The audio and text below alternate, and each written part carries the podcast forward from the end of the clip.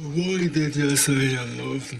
Because I do love you. Ah, you mean platonic love.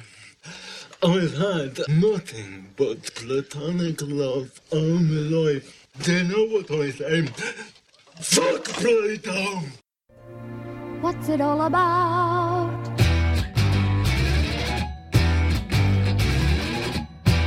Myoclonic jerk.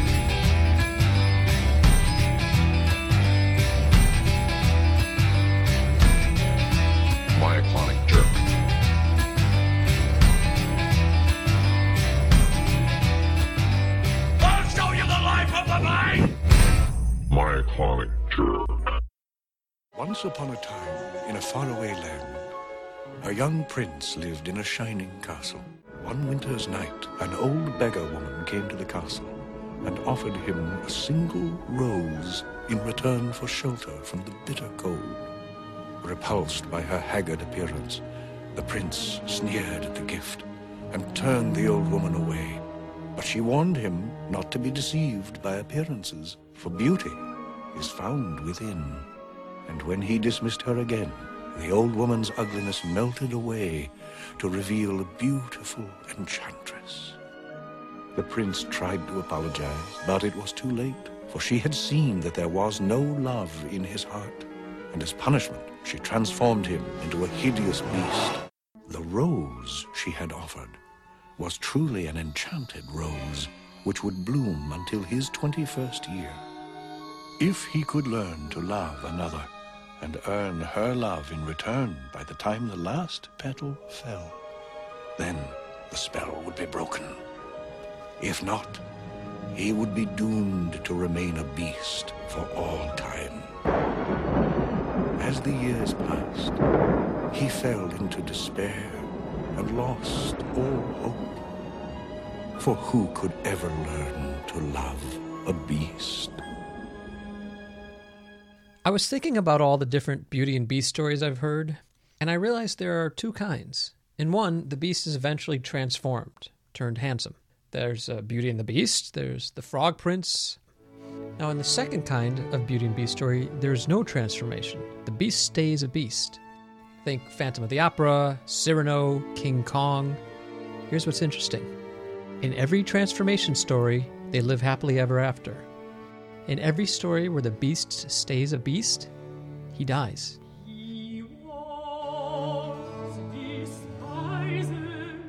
We don't allow beauty to be defiled. Even in the true beast stories, like My Left Foot or Mask or The Elephant Man, the beast dies young. Beauty correlates not just with youth, but with health. And that goes a long way to explaining why we evolved to be attracted to beauty and repulsed by ugliness. But it's hard news for the unattractive. It means not only do you get less love, you get less life. Last episode, I got to a place of sympathy for the challenges faced by beautiful people. But let's face it, their lot in life is still better than that of the ugly. Yes, beautiful people want to be seen and acknowledged as whole human beings, but everyone wants that. Beautiful people at least get affirmed for something. Ugly people are rejected for artifice reasons. You can tell them, us, it's what's inside that counts, but the world says different. I'm Daniel Kaufman. Welcome to the Myoclonic Jerk podcast. This is a companion piece to the last episode on beauty, so if you haven't heard that one yet, please stop and listen to that first. What follows will make a lot more sense. This time we're going to look at the beast side of things. Comedian Jesse Case drops in to share a humiliating story for our amusement.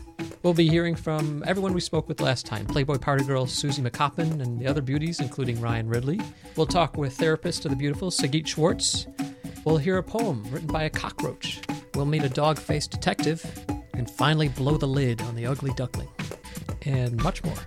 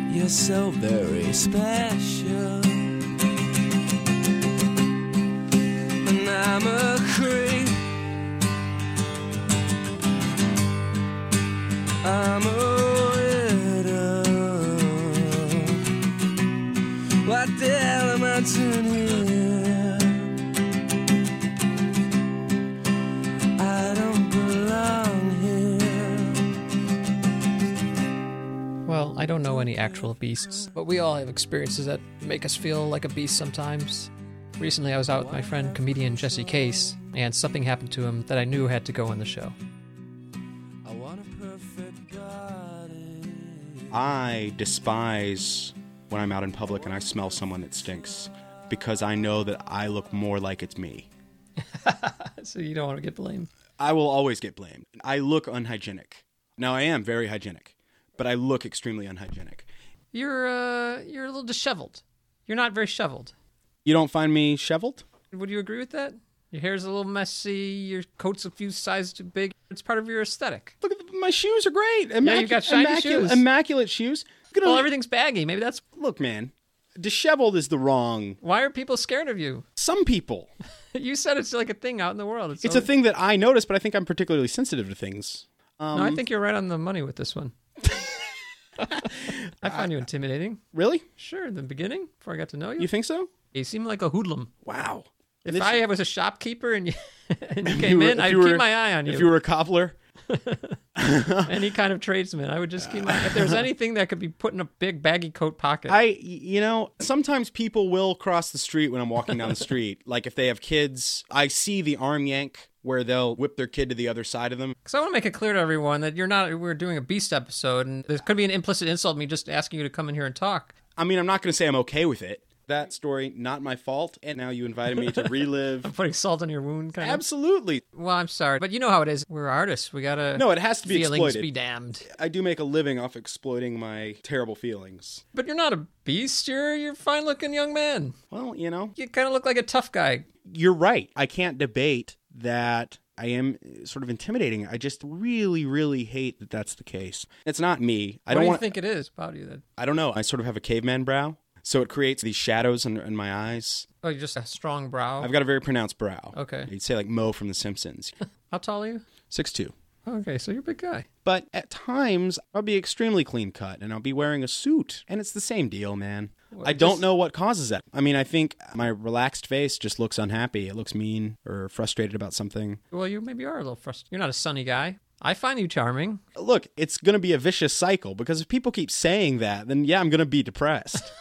so, I mean, I think you might be contributing to my lack of sunniness here. Oh no, you know, I don't want to do that. I don't have any tattoos. I don't have any piercings. Right. My hair length does not matter. I promise. It's been every Really? length. Because your hair's a little crazy. My hair just is crazy. I have Which, crazy by the way, like hair. I'm fine with the way you look. I'm just saying, if you were trying to fight against the scary factor, I'd say no hat. Wear lighter color. You're wearing a black coat.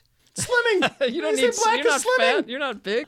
So you say lose the hat? That From- casts a shadow over your face. That makes you a little more scary. Why are you a hat guy? Take a poll from the listeners, disheveled or not, intimidating or not, because I, I really.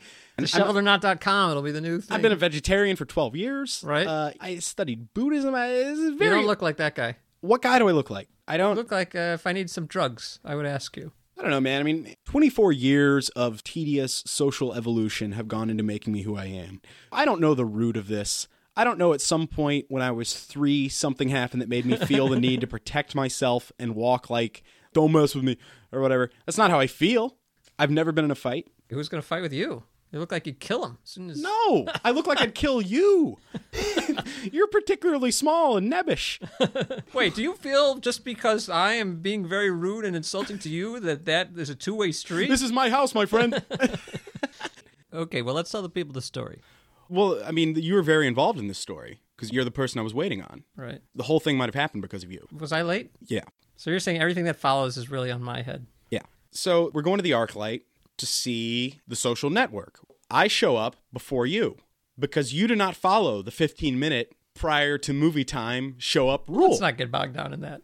I don't want to get bogged down in it, but you say it's assigned seating at the ArcLight. It doesn't matter. I don't say, it, it's a fact. it is a fact, but it's an opinion whether or not it matters. Point is, we had 7:45 tickets, so I show Right. up at 7:30, like a All right. good friend. This gives me about a 12 minute window before you show up, and I've got nothing to do. So there's a pavilion in front of the movie theater, and then buildings, one being the ArcLight, the other being a 24 hour fitness, go up on either side of the pavilion. It feels like you're in a canyon, and I can see how someone could feel trapped in the pavilion, claustrophobic. Okay. Dan, I'm standing there. I don't feel that I look threatening in any way. Right. I have my coat on, which some could construe as being a little bulky, but I feel seasonal. I think appropriate. It's a chilly night. very chilly night.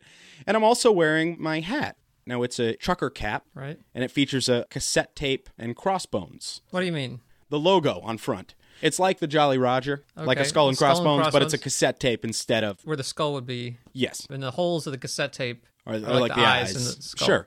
I think it's a cool hat. It's a cool image. Right. I think it says something. I think What does it say? The point of the logo was originally in the 80s home taping is killing music. Ah. was the slogan. So this has a history. This- Absolutely, yeah. It started in England. It was when, it. when cassette tapes first came out. That was kind of like the first Napster. Boy, they had no idea. Right. Because for the first time, people could actually just go over to a friend's house Right. and record a cassette tape from their So it vinyl was kind of a protest symbol. It was saying down with cassette tapes. Oh. Yeah, it was from the record industry. Like, home equal death. taping is killing music. It was record industry propaganda, basically. Sort of. I mean, well, it was hurting the economy a little in England. So it, I think it was British government propaganda. Huh. Anyway, I like the hat. It's a nice brown hat, and the logo is in the nice metallic gold, which I think classes it up a little. You know? Sure. Yeah. I do. I've As always trucker hats go, it's on the classy end of the spectrum. Sure. So I'm walking around trying to find a cup of coffee. And everyone's bustling about. People are excited to see Harry Potter in the other theater. There's people with broomsticks, wizard and witch hats. Really? Yeah, I didn't because see that. yeah, you showed up after it sat because you don't follow the 15 minute rule. You missed all kinds of action. so So I'm not there. people are bustling in and out. Everyone's minding their own business. I don't feel like I stick out like a sore thumb, but I notice that there is one girl standing all the way across the pavilion Right. and she's staring at me, terrified. Terrified. She looks like I'm a specter. Uh, You're far away from her. I'm far away from her. You haven't looked at her, approached her, or No. but somehow you pick up that she's reacting to you. I'm pretty aware of my surroundings. And Okay. So I see her and I look at her for just a second and sort of turn my head slightly to the side. You and got a problem? I'm, no, not you have a problem, but just a little confused. Okay. She's probably 23, 24, really good looking. In the girl next door way, Right. we briefly lock eyes, and she sort of does a, almost a shudder when we, when we lock eyes. And she's, I'd say, 20 yards away from me. So I just continue trying to look as non threatening as I can. But she's looking at me and she's really scared. Now, at first, I think perhaps she's scared of something else. Maybe she's a crazy lady. You We're in just Hollywood. looked at her. I just you looked looked at her admiringly, but your tongue wasn't out. You didn't have your hands in your pockets. No, and, and I only noticed that she was good looking when I noticed that she was looking at me scared. And I take out my phone and pretend to look busy. That's when I called you to ask where you were. Okay. I got to be here with no wingman to justify that I'm not a complete lone gunman. You're getting all in your head as a result of her being scared. You're starting to feel guilty Absolutely. because I could just see you saying, "Well, she's a loon. It's not my job to reassure her." Yeah, for some reason I did. I felt like I wanted to reassure her. I would just sort of continue trying to look non threatening. And the way I look non threatening, I sort of drop my shoulders a little. I try to raise my eyebrows because I think it makes me look a little more like a puppy. Right. This is something practiced in front of the mirror a lot. Lightens the mood. It lightens the mood a little. Hmm. It makes me look like I'm up for anything. There's no manifesto in my pocket. Okay. So I see the woman and she's still looking at me so scared. Even though you've raised your eyebrows, I've done my eyebrow move. I'm out of options. that's your big guns. Absolutely. Then she's sort of looking around like for an exit strategy. Her eyes are darting back and forth. She's gripping her phone very tightly. And I'm thinking this is really weird. So I just take out a cigarette and light it because that implies that I'm not about to go inside. Okay. She's standing sort of inside. The door is open to let people in and out. She's indoors, you're outdoors, and she's looking at you terrified. Yes. I feel like she's about to bolt. And just as I'm about to bolt out of my own awkwardness, this guy, very good looking. Yeah. I'd say six five, nice jaw, tan, a chin dimple. Oh, Okay. wow. Yeah. That's big. He walks up to her and he says, Hey, Marisa. And she goes, Blake? Oh, thank God. And sort of grabs his arm a little. And I realize he's wearing my hat.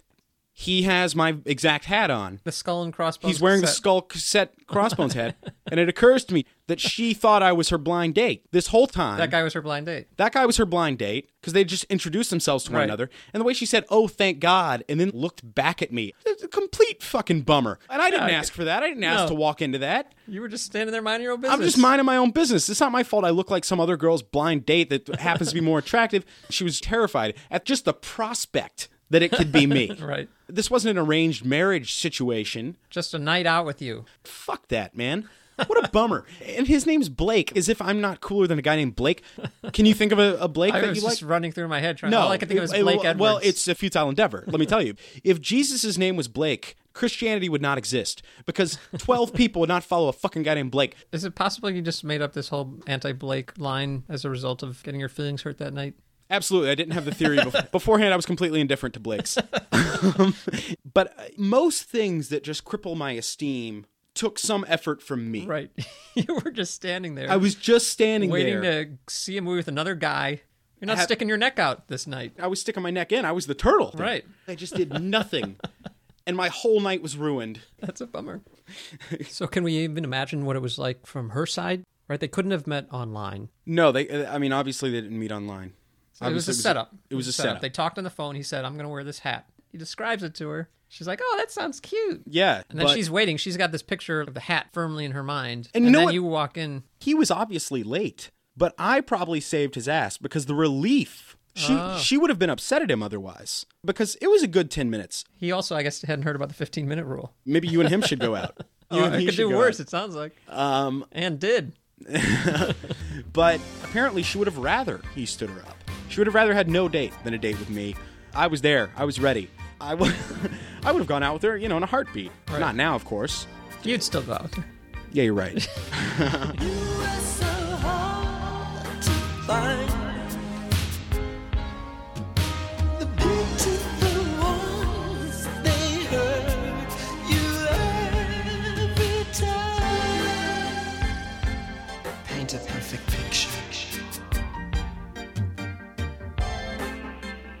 Bring to life a vision in one's mind.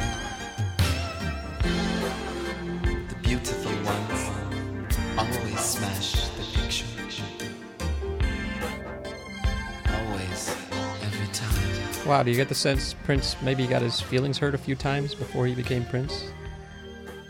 Once, in my early 20s, I went to a nightclub with my friend Cristo. We were both shy guys, so we made a deal that we'd each force ourselves to approach at least 10 women and ask them to dance. And we did it. And between the two of us, we very quickly collected 20 no thanks, and our night was over early. The female to male ratio in that place was at least 2 to 1, but all these women preferred to just stand around rather than have a dance with either of us. We joked about it then, but it hurt. But in fairness, you go to a nightclub with a fantasy. Our fantasy was not just to dance and have fun, our fantasy was sex with an attractive woman. I'm not sure what their fantasy was, but it wasn't short, nervous, and awkward. This is a problem with beauty. It's too wide a net. Or, to change the form, you prepare a delicious picnic for your lover, but then here come the ants, then the bees and the flies, maybe even a bear. Everyone wants beauty. If you're beautiful, you attract the ones you want, but also the beasts. Then the beasts have to be rejected. And what does that do to them? There are a lot of lonely people in the world, and part of it is because so many of us are holding out for better than we are. We want someone gorgeous, like the people that we see on TV. Christo and I could have gotten a dance that night, but we were aiming high. We also preferred nothing to giving up our fantasies, and so we went home alone. How much love have you missed because the person offering it, some part of their face or body, was the wrong shape? In the Beauty and the Beast stories, the beast never says, Damn this shallow world that only looks at surface. The beast doesn't hate superficiality, he just hates himself. He shares the values that make him an outcast. But at least he's not a hypocrite like me. When I talked to therapist Sagit Schwartz, I told her a little story. One summer, I lived in this dump, and my view out the window was this beautiful building. I said, Well, that's interesting. I'm sitting in this dump, but I have this lovely view, and the people in that beautiful building hmm. have the view of my ugly building, and I'm like, which is better? It's interesting. And yeah. so it made me want to ask the women I talked to if someone said, I'm going to wave a magic wand, you can have one of two things. You can be beautiful yourself and you'll be wet your whole life with someone unattractive, or you can be the unattractive one, but you'll get to possess someone beautiful in your life. And what do you think? All the women had the same answer, and the one man had the opposite answer. I have no idea. J.C. Coakley. If you could choose only one Oh, God. to keep your beauty and marry someone ugly, or to become ugly and marry someone beautiful. Keep my beauty, marry someone ugly. I date ugly people anyway. Really? Yeah. I've Hmm, never. interesting. You don't have a chance, but What? the rest of the world does. I've never in my life dated anybody attractive. Not because you once. want to be the beautiful one. I want to be the one that shines, of course. And so the uglier your guy, the hotter you look. And they're usually 20 times more interesting. I mean, in this town, you see it all the time. You see accomplished men. They're smart, they're interesting, and they've got bimbo wives and girlfriends, Sure. right? 20 years younger. They can't be having good conversations, right? No, but I don't you think don't that's- see it the other way around. No. I try to give everybody the benefit Right. of the doubt. Some of those models aren't that terrible. I'm sure. But I'm just saying, when you see it over and over again, you start to think guys care a lot about beauty, and maybe women don't care. Sure. I mean, it makes men feel good, whereas we are sparked more by intellect. Right. And that's what gives us our quote unquote boner. Yeah, yeah, yeah. So for men, there's this status thing to having the person next to you be just hot, Yeah, it's your puff of chest. but not for women. For Yeah. women, the status is still for them being the hot one. Always. Susie McCoppin and Melissa Lefton. Would you rather you can be with a gorgeous guy for the rest of your life and you're ugly, or vice versa? Definitely vice versa. You want to be the gorgeous one. Absolutely. I think therein is absolutely. This is more of a female. See, I would be the ugly one with the. Of course, Yeah. because yes, you're a man. absolutely. It's more of a female need to be beheld. Yes. And you feel yourself in the eyes of the other person. you Yes. know? And then for a man, absolutely, it's you are an object to me. You are- Yeah. A man is aroused by the curvature of a woman's breast. A woman is aroused by a man being aroused by the curvature Uh-huh. of her breast. So you see the guy's arousal on that, and it just becomes this feedback loop that. Yes, Absolutely, yeah. And that's why being in a long relationship is less appealing to both sexes because Mm. for the guy, I've seen this shit a million times, and for the girl, it's like, oh, I. Oh, it you've ebbs for the guy and then it ebbs for the girl woman. goes, I know you've seen this shit a million times. Emma. Let's say I could come and wave a magic wand and say, all right, for the rest of your life, you're either going to be beautiful with an ugly man or ugly with a beautiful man. Which would you choose? I would choose A To be beautiful? with an ugly man. Now, why would you make that choice? because if I was ugly and I had a beautiful man, I don't think I'd ever trust him. I'd be like, why are you looking at that beautiful woman? You want her, not me. Uh-huh. I think it would be more pressure. It'd make you feel too insecure. Yeah. Ryan Ridley. So, how about this scenario? You can either be with someone gorgeous for the rest of your life, mm-hmm.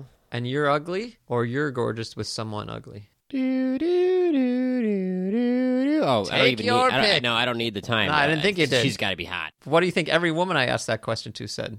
Let me guess. The opposite. The opposite. Yeah. What do you think that means, Ryan? It means that women are liars.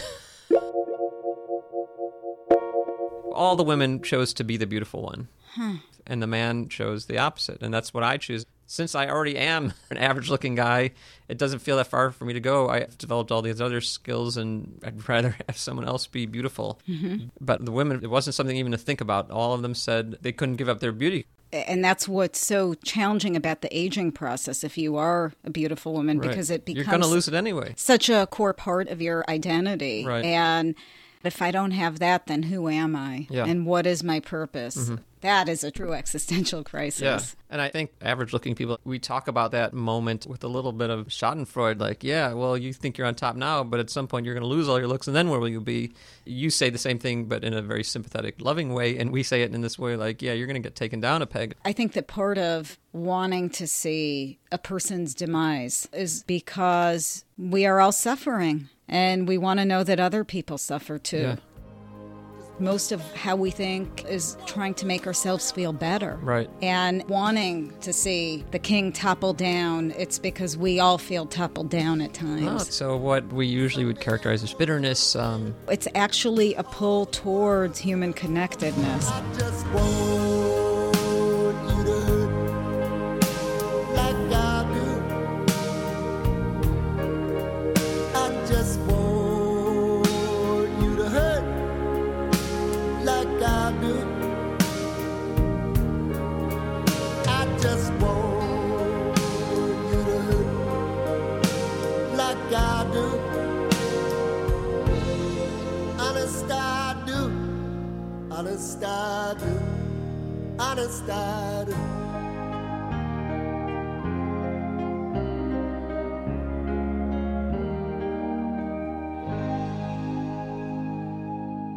Randy Newman. Actually, I'm going to give you another little bit of Randy Newman, but first, let's just have another minute with Playboy Party girl Susie McCoppin and her friend Melissa Lefton. You're hit on a lot, right? Yes. Is it all good or Well, it's not under the umbrella of I'm cursed as a beautiful woman. I'm cursed in the sense that I crave being perceived as beautiful so much because I always have an abundance of inappropriate weirdos that have my number and Uh-huh. my address and have access to me. of which I'm only the latest? What about the other way around? Do you feel like you sometimes intimidate some guys who might be nice guys you might want to know, but they're like, "Oh, she's so hot, I can't even talk." to her." No, because there was a great cartoon that really communicates this.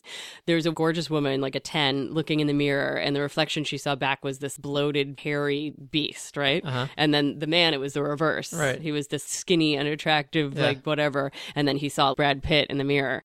I don't think that men do math when they approach a woman. I don't think they think, I'm a three, she's a 10. Right. I can't do that. Which means you feel like you're approached by a lot of guys who you think have no all, business all the time, approaching the time. you. and then also because I have a very accessible and I can Uh-huh. talk to people, they think they have more of a shot. But there's this part of you that's like, get away from me. You have no Yeah, please. yeah. Where do you get off thinking you could talk to me? Look at me and look at you. Not talk to me, Right. But Yeah. think you have a shot. Yeah, like try to French me. But it's interesting because this town is full of that uneven pairing. Absolutely, and so is because of power Right. and money. Power is just as much of a currency as beauty. Okay, on that note, here's a scene from another Randy Newman song. The Karl he's addressing in it is Karl Marx, and the title of the song is The World Isn't Fair. Karl, I recently stumbled into a new family with two little children in school where all little children should be. And I went to the orientation. All the young mommies were there. Karl, you never have seen such a glorious sight as these beautiful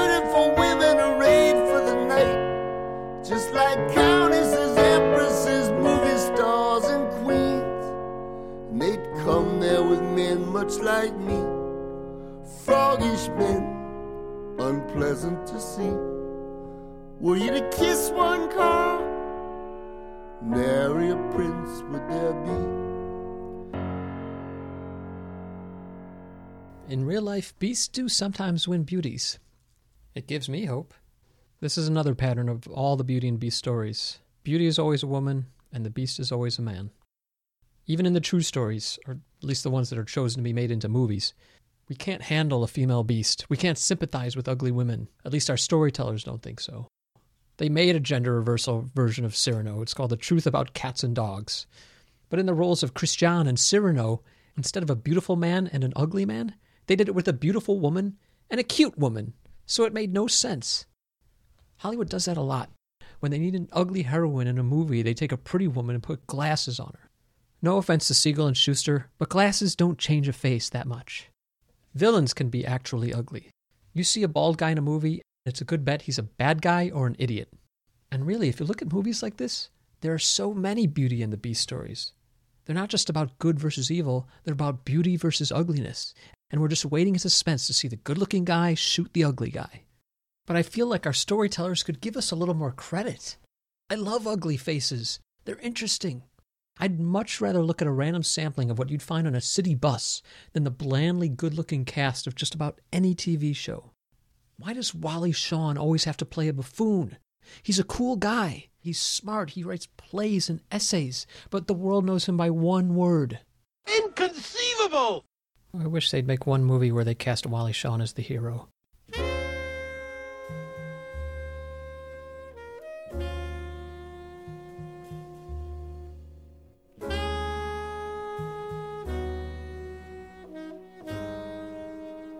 My life is not bad. I wish a pretty woman could dance with me without feeling virtuous, but I guess when you have a dog face, you don't complain about any kindness that comes your way. I once had a teacher who said the Dick Tracy comic was insidious because all the villains were disfigured. You know, flat top and prune face and all them. She said it was wrong to think people who look different are bad. She talked about movies that played on our fears of things that are different and made them worse. She was careful not to look at me, and no one else in the class did either, but I felt like they were all thinking about me. I felt like Miss Lacey was trying to tell me and everybody that I was okay. It just made me embarrassed, though. I felt my cheeks flush, but of course no one could tell.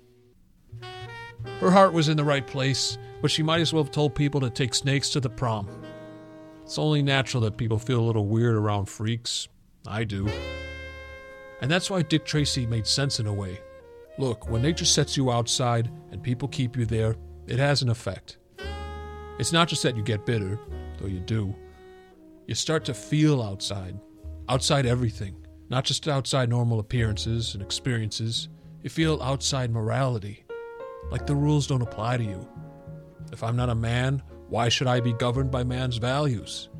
That's not something I thought up, it's just how I felt. I was a bad guy. I could have grown up into a Dick Tracy villain if I hadn't gotten turned around, but I did. I got turned around so far that now I catch bad guys. Don't worry, I can't smell your weed and I wouldn't care if I could. I'm homicide, not vice. Yeah, yeah. McGruff, Officer Jojo, Turner and Hooch all in one. Hey, I can take a joke. But try to come up with one I haven't heard a hundred times already. Otherwise, let me live my dime store pulp life in peace. I am Abraham Moten, dog faced detective.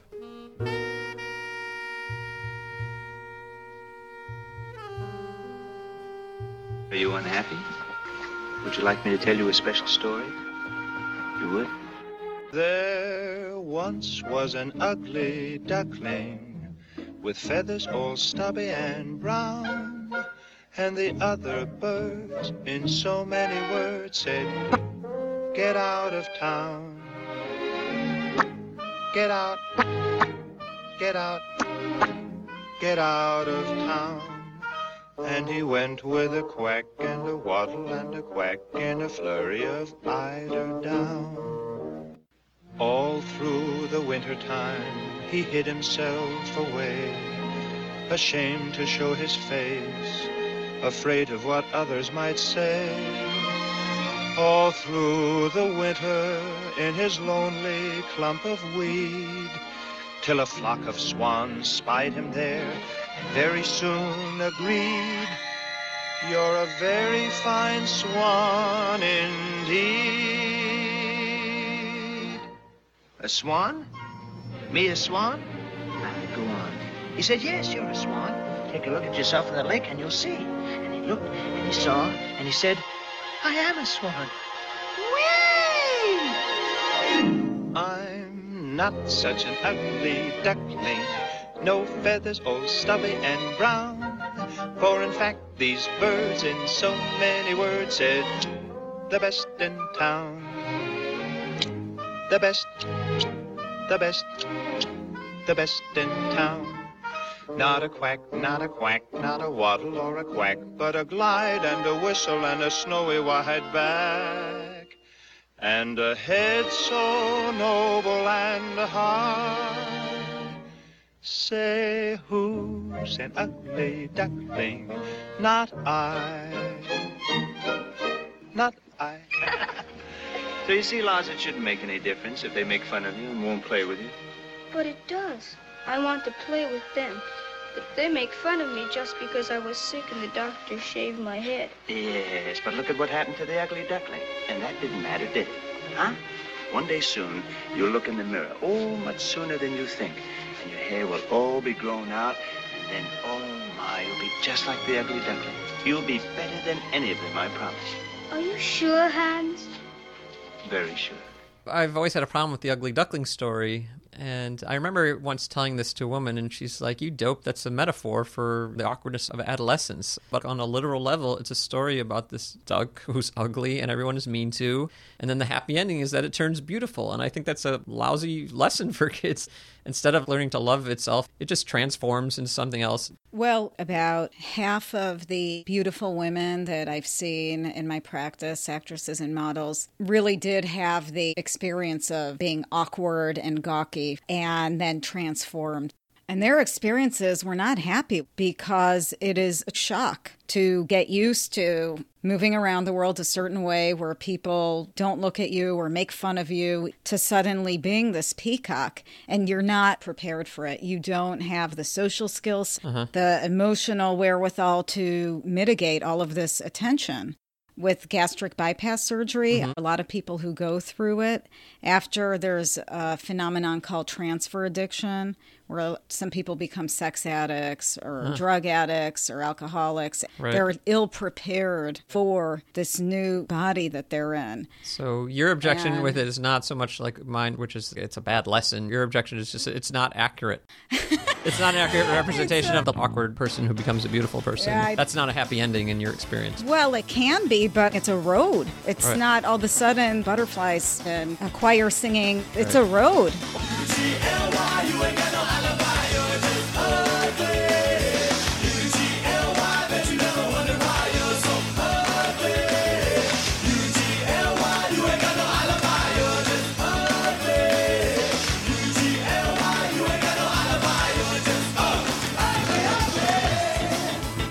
Christy Korzek is one of those modest people who likes to pretend she's not even aware that she's beautiful. But she spent a little time as a beast, and it taught her a few things about herself. The summer between my freshman year and sophomore year of college, I tried a mango for the first time and woke up the next day and my lips were very swollen. By the end of the day, I had bumps across my lips. By the next day, it had scabbed over so that I had like a third degree burn across my whole mouth. If I smiled, my mouth would crack and bleed. My mouth was pretty much sealed shut with black, oozing, horrible horribleness. and I was very aware that I might be a little vain because I did not want to go out in public. I felt very ashamed. I oh, walked so with my head low and was mad at myself for being so vain. Uh, We're visiting family, and there were certain things I didn't want to do because I didn't want anyone to see me. It hurt so bad, but the thing that hurt more was that I was ugly. it was a good learning experience because you hear what I do. I don't. It's so weird to even admit that. Right. Yeah, I'm So, beautiful. interesting. so being ugly made you realize you were actually beautiful. kind of, but you not only know that you're beautiful, but you do use it in a way. Uh-huh. That was the smack in the face. Yeah, and then a friend of ours sent me to their dermatologist, and he was like, "Have you been to this random place in the world?" And I was like, Mm-mm. "And he's like, did you eat and peel a mango?" And I was like, mm. and he gave me cream, and Uh-huh. it slowly cleared up, and uh, that mango was delicious. I hope so. so you can't eat mango. I can't. Oh, I'm gonna eat a mango today. Oh, rub it in. You remember how good it was? Yes. Yeah. I was just like, I'm gonna eat mango all the time. Maybe you should once a year just have a mango and Yeah. pick a month that you don't have to be gorgeous.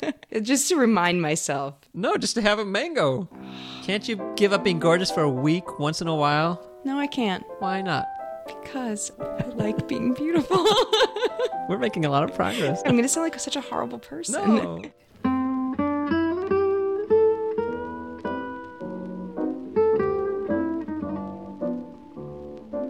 There was a writer named Don Marquis who, in the 1920s and 30s, wrote uh, in various New York newspapers a column that had poetry in it. Can you imagine that?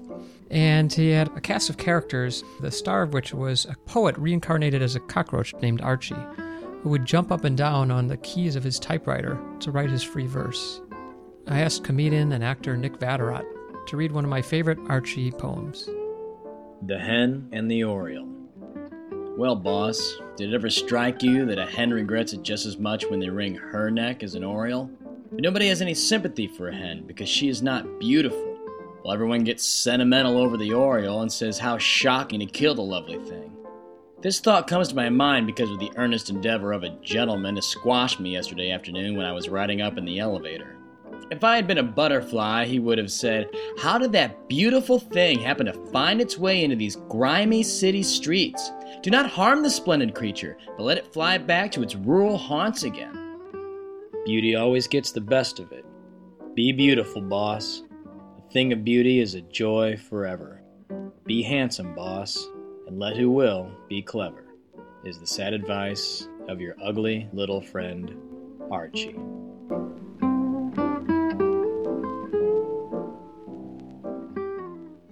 Oh, my Christian. Forgive me for being light and vain and loving you only because you were handsome. For now I love you for yourself. Roxanne, How you must have suffered, for you saw how frivolous I was. all this for a few absurd love letters? Hush, absurd. Every page was like a petal fallen from your soul, like the light and the fire of a great love. I want no love like this. I want love only for. Only for what every woman sees in you. If you were less handsome, No. unattractive, ugly even, I should love you still. You mean that? I do mean that. What is it? Nothing. Only Cyrano. He has something to tell you.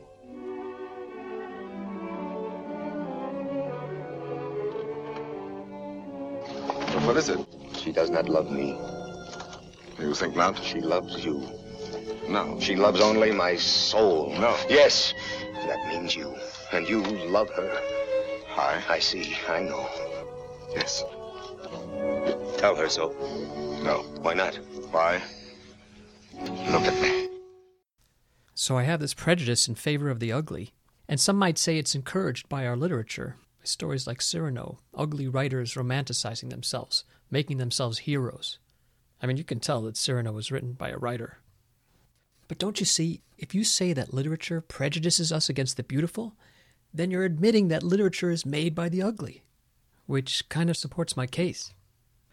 Last episode, I offered the idea that beauty can be bad for you. Well, doesn't that suggest that ugliness can be good for you? If beautiful people can be tempted to coast on their looks and turn out dim or mean, then doesn't it make sense to imagine unattractive people will do better? Shouldn't expecting parents hope for their children to be ugly? Sometimes I fantasize having a deformed child. At a certain age, maybe after she was upset by some cruel treatment at school, I take her to a gym full of bodybuilders. I'd say, Look at those men. Look at how big their muscles are. They didn't start that way. I'd point out one, bench pressing a great weight, his shiny skin pulled tight around massive arms. See that, I'd say? Their strength comes from the weight. Life has given you more weight than most, but if you bear up under it, you will get stronger. It will get easier, and you'll be tougher than anyone.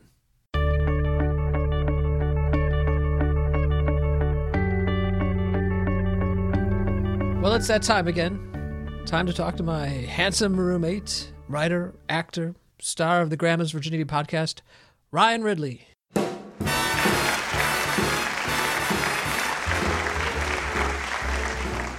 Name one way in which my perceived attractiveness has corrupted me. Well, you're a selfish jerk. But I would have been that way if I had. How would I know? a humpback. no, you'd be much nicer. I would have been like Shrek. I would have turned into a, a lonely old monster. I'd become mean and surly and live in the middle of the woods. Yeah, no, it can work both ways. Just in the same way, there's sort of a stereotype about beautiful women being spoiled. I think there's that stereotype about rich kids, you know, who just grow up having everything handed to them Mhm. and then they don't have character. So your point about ugly people can end up horrible too. There used to be a lot of literature about poverty that romanticized it. The idea being that adversity creates good character. Mm-hmm. And uh, then I read this interesting thing from Kurt Vonnegut where he said poverty is not ennobling. Poverty brings you down. It can be crushing and it can make you mean. And I uh, will say that being as broke as I was, I definitely felt more selfish and, as you can attest to, meaner. Yeah. But I I, think it's just because you're inherently a jerk. First of all, if you want to talk about me, I've always felt like both male characters in Cyrano de Bergerac. How so, Ryan? Well, if I remember from the 1987 Steve Martin movie Roxanne. Oh, you think you're the total package. You're the best of all worlds, is what you're no, saying. I say often have felt that way. You've often felt that you have the beauty of Christian and the wit and soul of Cyrano. Well, look. You've often felt that you're just perfect. Sure, you can spin it all you want. well, what the are you fact saying? of the matter is, I'm, Were you saying Oh, you yeah, no, no, often you're felt right. That's as what I'm ugly saying, as yeah. Cyrano and as dumb as Christian? Were you doing it that way? no, of course not. No. I didn't think. Maybe I mean it more alternately. I, honestly, no, that's what I meant. Whew, there's a good save. I don't think of myself as, oh, I can just be like Christian or Yeah. whoever the actor was in Roxanne. Sorry, his name was Chris in the movie Probably, Roxanne. yeah. And there's these times when I just never say anything smart or funny or interesting. And although that would be a nightmare, What? I'd much rather be with Cyrano if I had to choose. You'd rather be the witty guy than the handsome Yeah, guy, yeah, of course. Yeah. Uh, we were off mic, but Ryan, uh, we went to a party last night. and evidently there were a lot of beautiful women uh, hitting on Ryan. Uh, The whole point of bringing that up was have you ever had a woman say that to you? No, Ryan, I haven't. That's my whole point. you son of a bitch. That's not how it is for most people. Yeah, nice. No, my experiences at most parties, I flit around and I'm very sociable and I talk to everyone and I run into a million dead ends. Uh, That's how it is with me too. You know, I don't usually go to parties and have a bunch of girls hit me. It's yes, not- you do, Ryan. No, I don't. It's only because last night I was with a girl and I didn't care. Honestly, I've had women come up to me because they were interested, and within a few minutes they're gone and they're turned You off blow it. because I've blown it. I've said something stupid. I wasn't really in the right headspace. But you need both. You say like when I'm good looking and not cool, I don't get a woman. But you know what? When you're cool and not good looking, you also don't get a woman. Does there sound like there's some bitterness in my voice? You get plenty of women though. It's You're- a lot of hard work though. A lot of hard work, dude. I got a, I, I every get single- rejected a lot though too. Dude, give me a break. Every if I had your face and this wit and personality. personality, man, I would be swimming in it. every single girl that you go out with, you always end the date making out. No, there were several dates where I'm like, I'd like to see her again, and then she just blows Dude, I'm me gonna off. start keeping a chart. I'm gonna keep data. I'm uncomfortable with this. Oh yeah, you don't like it when it's turned on you. Well, I'm just thinking of people listening Women to this. who listen. Okay, yeah. Being, uh, you know, Turned off. well, I missed your Mr. Poonhound. Why don't you call this the Poon Dog Podcast? They're great. It's called the Poonhound Podcast, and like it still was like, "Hi, my name's Dan Kaufman. I'm a grade A Poonhound." But sometimes I think about my place in the universe. so everything's the same. It's just instead of called Myoclonic Jerk, Yeah. it's called the Poonhound Podcast. You think that's bad marketing, maybe? You even have your little iTunes logo. It's like a cartoon dog, like sunglasses. Uh, what? His tongue's wagging.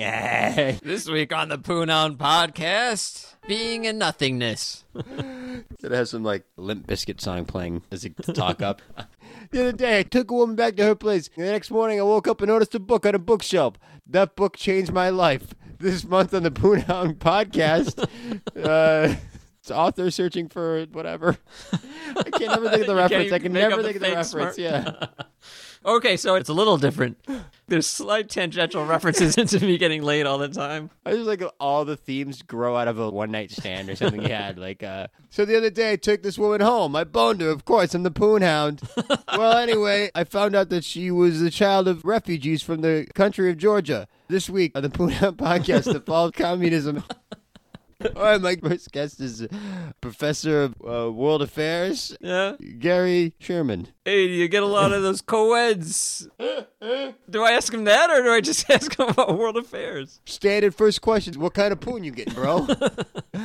Uh, I, I thought we were here to talk about. Uh, All right, fine. In your book, you talk about how uh, the biggest problem in former Soviet countries is the, the Yes. ease the terrorists can get hold of uh, nuclear materials. right? Oh, what's that about? Real quick though, if you're a former Soviet era scientist, I mean, you're getting a lot of poon, I imagine. This has something to do I'm with. sort of understanding the bit now because the whole point. Yeah, is right. Is that he doesn't. No, he's just a pure poonhound with no twist. no, but he still at least gets guests on. And, like, you. He wants to be. It's like you, kind of. Yeah. We're really earning our explicit label on this episode. Uh, Well, that's something. all right, All right. I think we're done here. well, Ryan, whatever you want. You make the rules. What? You as the golden face makes the rules, right? Yeah. Okay. Uh, you're gorgeous and nobody likes you, and have a good life. Thanks. I'm gonna go have sex. Enjoy.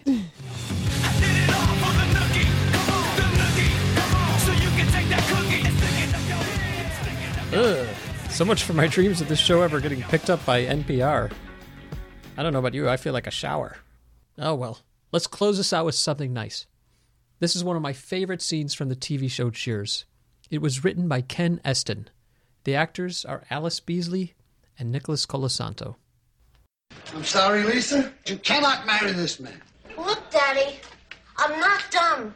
I know Roy's abrasive. I know he's insensitive. And I know he's probably only marrying me so he can get the Pennsylvania territory. Well, why would you want to marry a man like this? Daddy, isn't it obvious to you? Nothing's ever obvious to me. Daddy, don't make me say this. What? Roy is the first man that ever asked me to marry him, and I'm afraid he's going to be the last. Oh, come on, honey. There must have been dozens of young fellas that proposed to you. No, Daddy. Wake up. But you- you're so you're so beautiful. So Daddy, you have been saying that I'm beautiful ever since I was a very little girl. But look at me. Not as my father, but like you're looking at me for the first time, and please try to see me as I really am. Oh my God, I, I didn't realize how much you look like your mother. I know. I look exactly like her, and Mom was not comfortable about her beauty. But that's what made her more beautiful. Your mother grew more beautiful every day of her life. She was really beautiful. Yes, and so are you. You're the most beautiful kid in the whole world. What are we? We exist in a physical world, but we experience it from the inside. All our love and anger and worries and wishes, just about everything that makes up our human experience, happens behind our faces. But our experience of everyone else is from outside. One thing I like about this medium is it's a more direct conduit from one soul to another. The word medium means something between two more extreme things a go between. With visual media, TV and movies, and in real life, we often bounce off the surface of the other and never get in. It's only with the heart that one can see clearly. What's essential is invisible to the eye. I agree, but it's so hard to ignore what's right in front of you. The face is a medium. The part of us that has so little to do with us is the first thing anyone else sees, and for the most part, the only thing. We're all lonely at times because of this. You can tell people how you feel, but how they feel about that is probably going to depend a lot on how you look. I have a dream that my four little children will one day live in a nation where they will not be judged by the color of their skin, but by the content of their character. Will people in a few hundred years look back on our anti uglyism the same way we look back on racism now? Is it possible we will evolve to the point that today's focus on looks will seem not only primitive but bizarre? We've noted more than once that women seem better at looking past surface, but why? I just read an interview with Sheril Kirshenbaum, author of The Science of Kissing, in which she says a woman puts a lot more investment into the sexual decisions she makes because she is fertile for a much shorter period of time each month, and a man can theoretically inseminate countless women throughout his life. The bee is not pretty, the flower is. It's hard to think that loving beauty could be an evil. Sometimes I think the world isn't fair, and some people are lucky and some are unlucky, and that's just how it goes. But then other times I think, even if the universe is random and harsh, what's best about us are all the things we do to allay that. If I feel it's only natural that I'm moved by physical beauty, then why do I love that scene from Cheers so much? Why do I feel like the father in that scene is the kind of man I want to be?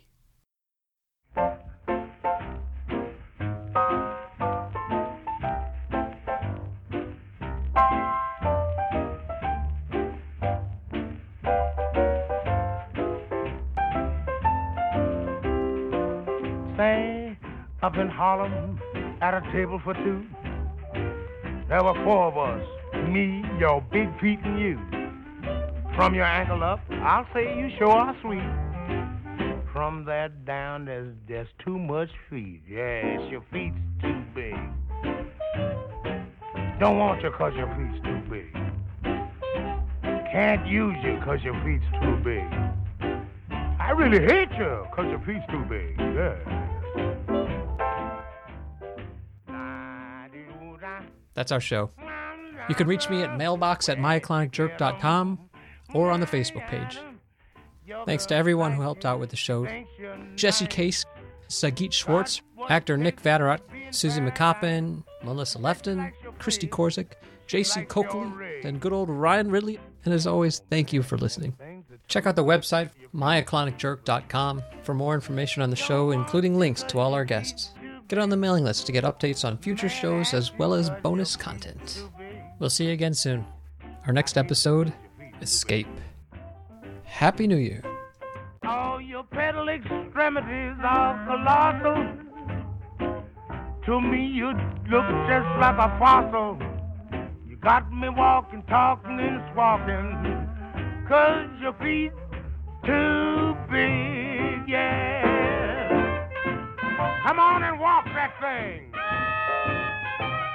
Oh, I never heard of such walking. Mercy.